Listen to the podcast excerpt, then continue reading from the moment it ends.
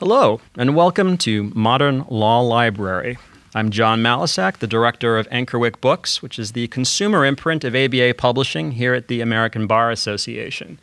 You may notice that I am not Lee Rawles, who are you are used to hearing in these podcasts, but I'm very happy to say that uh, starting this month, we will be doing two podcasts a month, and I'll be alternating with Lee going forward. So uh, one a month will be hosted by Lee, as before, and uh, the other one every month will be by me. To give you a little bit of background here at Ankerwycke, uh, we publish kind of an eclectic assortment of legal fiction, true crime, history, business, memoir, and some narrative nonfiction. All of our books have a legal element to them, but they're not written to be solely read by lawyers. Each month here on Modern Law Library, I'll be interviewing one of my authors about their books. I'm very, very pleased to be launching my very first podcast with best selling and Harper Lee Prize winning author Paul Goldstein whose latest novel, Legal Asylum, a comedy, is out this month and is already getting some terrific reviews. None other than Alan Dershowitz has praised Legal Asylum, saying of it, quote, Paul Goldstein certainly doesn't spare our law schools from his hilarious and scathing humor. You will never view legal education in the same light after you've read Legal Asylum. And David Lat of Above the Law writes, this biting satire by a longtime law professor offers frightening insights into the modern American legal academy. Frightening insights indeed. Welcome, Paul. John, good to talk with you. How are you today? Very well, thanks. Good. Good to talk to you as well. So let's uh, let's dig right in here. The legal asylum is is so different from anything that you've written previously.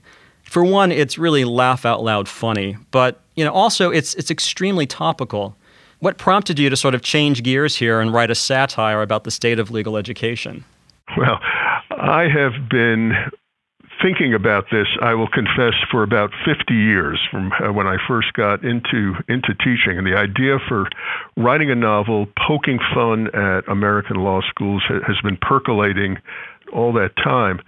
You know, if you look at any institution, particularly a human institution, long enough, uh, and 50 years is a long time, the genuinely absurd and eccentric features of that institution tend to jump out at you and just demand to be uh, written about. Law schools are are no exception. Uh, I had file folders full of things to say uh, about American law schools drawn from uh, my experience in teaching, and a good number of them surface in legal asylum. Uh, one of the, the central themes has to do with the contortions that law school deans and uh, and law school staffs go through in order to raise their perch uh, in the U.S. News rankings every year.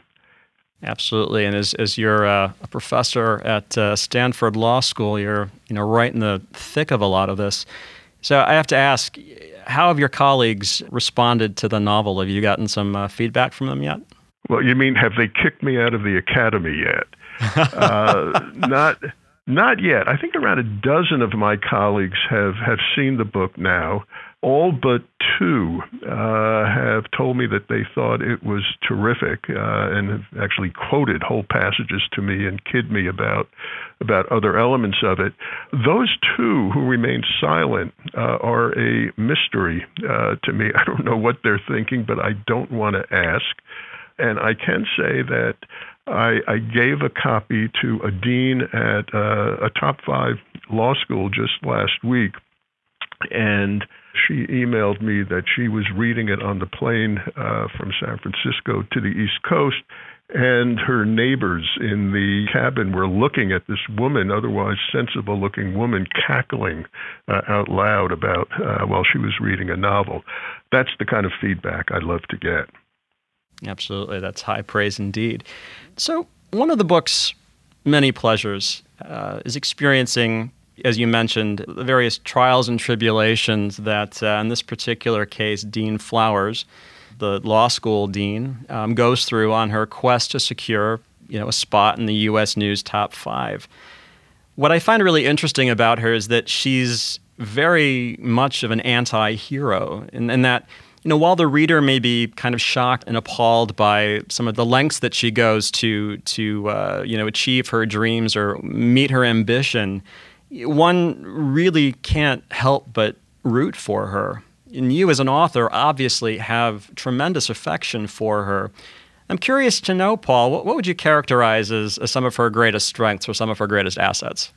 Well, you're certainly right to uh, detect my affection for, for Elspeth Flowers. Certainly a flawed uh, hero. Her greatest strength is her incredible willpower, her sense of will, and the, the, the, thought that anything that she wants to accomplish, she can accomplish all by herself. That also happens to be her greatest weakness. And you know, if you have a story and you, if, particularly a strong story that, that I think Legal Asylum has, you need a strong character to carry it.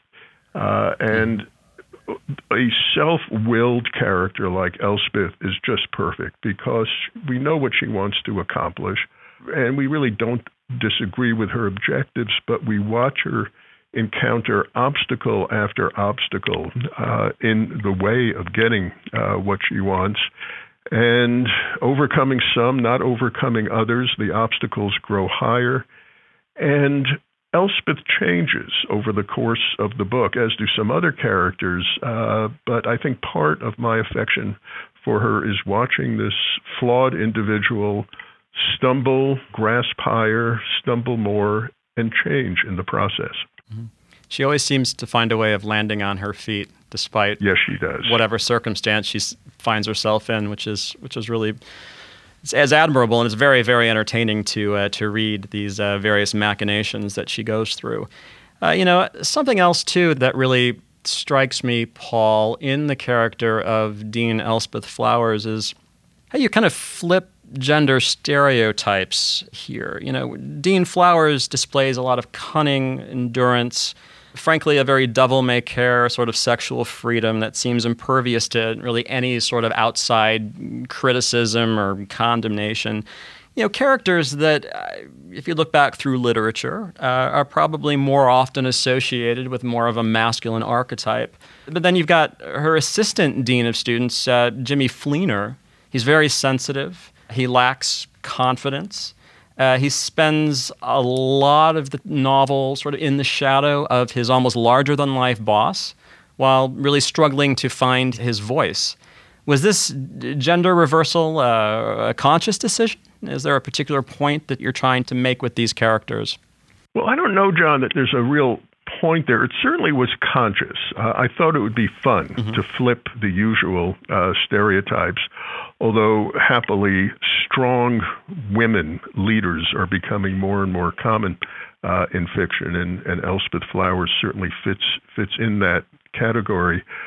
But you know, part of the uh, of the fun of writing this this book was flipping a number of stereotypes and to see what happened. Uh, some worked, some didn't. The ones that didn't work, or at least I hope the ones that didn't work, all went to the cutting room floor. They're not in the book. Uh, but the ones that work, like Elspeth, are are very much there. You know, if there's a point to it, uh, there well, actually there may be a couple. One is Elspeth certainly does represent within the context of this book my notion that women are generally a heck of a lot smarter than men. And second, and Elspeth herself makes this observation all men are 11 year old boys. And you combine, you know, Elspeth's willfulness, her smarts, and the fact that all men probably are 11-year-old boys, easily manipulated by her, and you get some really interesting uh, little stories in the book. Absolutely. I mean, that's that's one thing I think of everybody in this book. Dean Flowers really comes out looking better, I think, than almost any of them. Certainly the male characters, who I, I like how you've described them as sort of 11 year old boys. Um, you know, certainly a very apt description for these guys, um, which makes for very entertaining reading. Now, switching gears a little bit here, Paul, I, I know that we had talked about a passage in the novel that you know you feel might best exemplify, you know, the novel as a whole. Uh, certainly, the character of Elspeth Flowers and uh, and her relationship with her assistant dean Jimmy Fleener. Um, I know that we've selected a uh, a passage. Uh, from fairly early in the novel. It's uh, just to kind of give a bit of a setup here for the listener. Dean Flowers is meeting with her staff, and she's really explaining to them you know what the school needs, what they need to do to get lifted in that uh, all important U.S. News Law School rankings. So why don't uh, you go ahead, Paul, and you know share with us this passage, and let's uh, let's discuss it for a little bit. Great, thanks for setting that up, John. Yes, this uh, comes at the end of a scene in which the dean, uh, Dean Flowers, has been talking with Jimmy Fleenor, her associate dean, and her admissions officer and her placement officer on the uh, things they need to go through to boost state's ranking to catapult it into uh, the U.S. News top five. She's now alone with Fleenor, who is Jimmy, who is still unconvinced about the desirability of going through these contortions. And she's got the whiteboard and she has a pointer and she has the 12 criteria that U.S. News looks at in their rankings. She hadn't yet talked about the first and second. So here is the dean talking to, to Jimmy to try to convince him to get on board with the program. The dean grabbed the pointer and with it rapped the first entry on the whiteboard reputation among lawyers and judges. Do you have any idea what we're up against? How do you think judges know what to answer when U.S. News sends them their survey? They ask their law clerks. If they let their clerks write their judicial opinions for them, don't you think they're going to listen to what their clerks have to say about which schools are the best in the country? And what law schools do judges hire clerks from? Yale, Stanford, Harvard, Columbia, and Chicago, the top five. And what schools do you think these recent graduates of Yale, Stanford, Harvard, Columbia, and Chicago tell their judges are the best? And lawyers, the dean said. Do you think lawyers know anything more about law schools than judges? They know less. All they know is what they read in the newspaper, the New York Times, the Wall Street Journal. But where do the Times and the Journal go? For information about law schools. U.S. News. So these lawyers read in the paper that Yale is number one and Stanford is number two and Harvard is number three. And guess what they write down when they get a survey asking them which are the best law schools in the country? Are you beginning to see the problem we face? The dean didn't wait for an answer, but dropped the pointer to the next line. Reputation among academics. Law professors, they actually survey law professors they she started to say that U.S. News had turned the asylum over to the inmates, but the thought of the spires across the hill flashed across her mind like a warning light. Did they ever call you, Jimmy?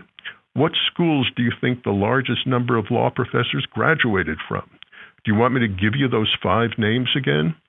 Some of them may vote for the school where they managed to land a job, but you can be sure that every one of them gives their top vote to alma mater. How many state graduates do we have in teaching?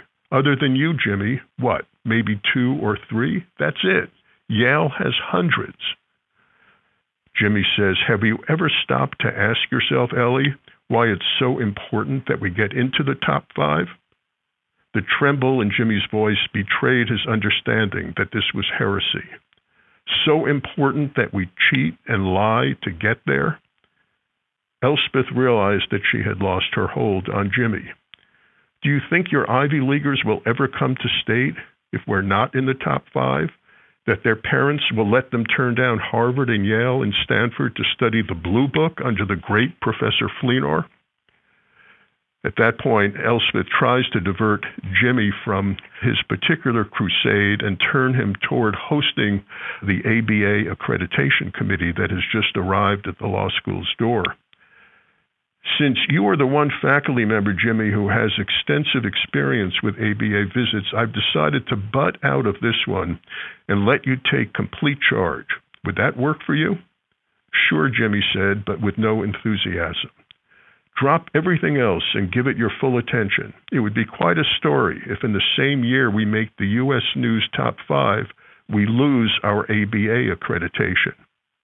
The line didn't come out sounding as witty as when the senator said it. Thank you, Paul. And that right there, to me, really speaks to the essence of what this book is about that urgency, that importance, that uh, reliance that these law schools have to get into that top five.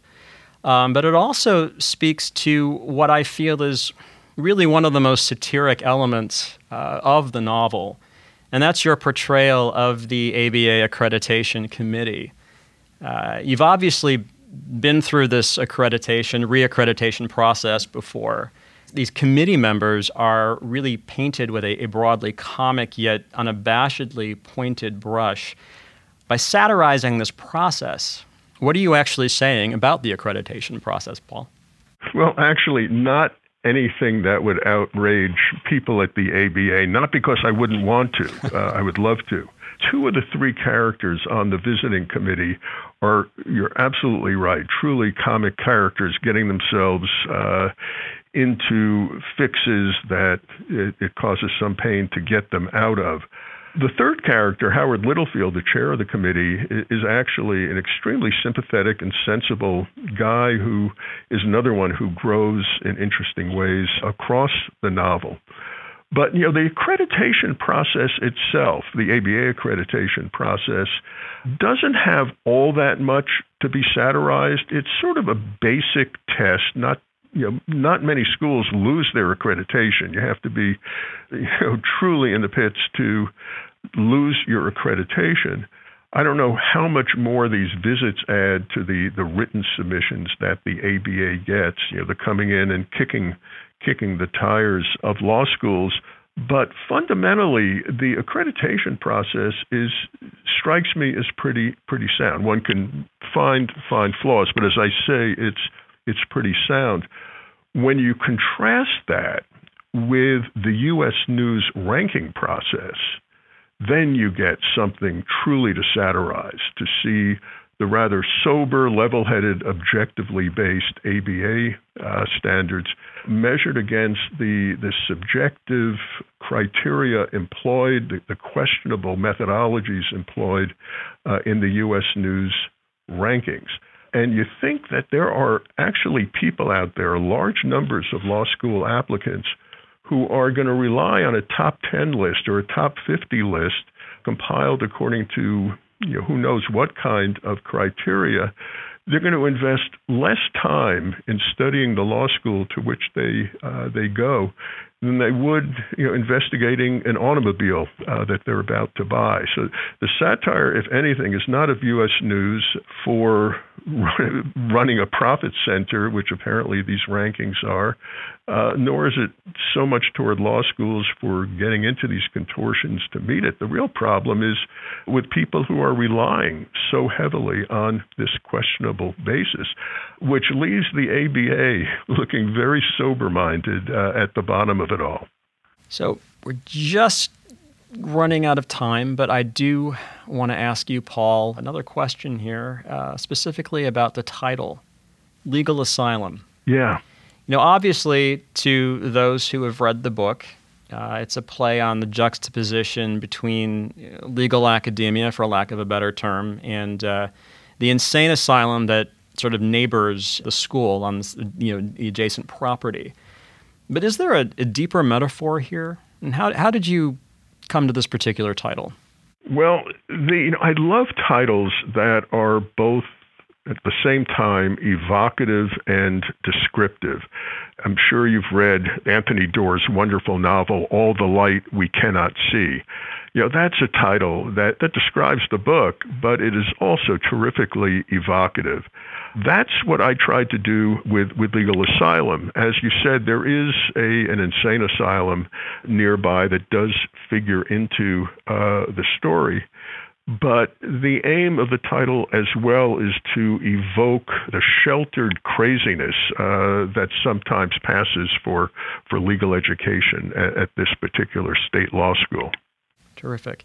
Thanks again, Paul, for chatting with us today about this very entertaining, funny, but very, very insightful and topical novel, Legal Asylum. As I said, uh, Legal Asylum is available this month on Amazon, Barnes & Noble, Shop ABA here at the uh, American Bar Association. Is there some way that our listeners can get in touch with you, or is there somewhere in social media they can go to, to find out more about the book? Sure, John. If somebody wants to, to tweet me, I'm at, at P. Goldstein Novel. Uh, that's my, my Twitter handle.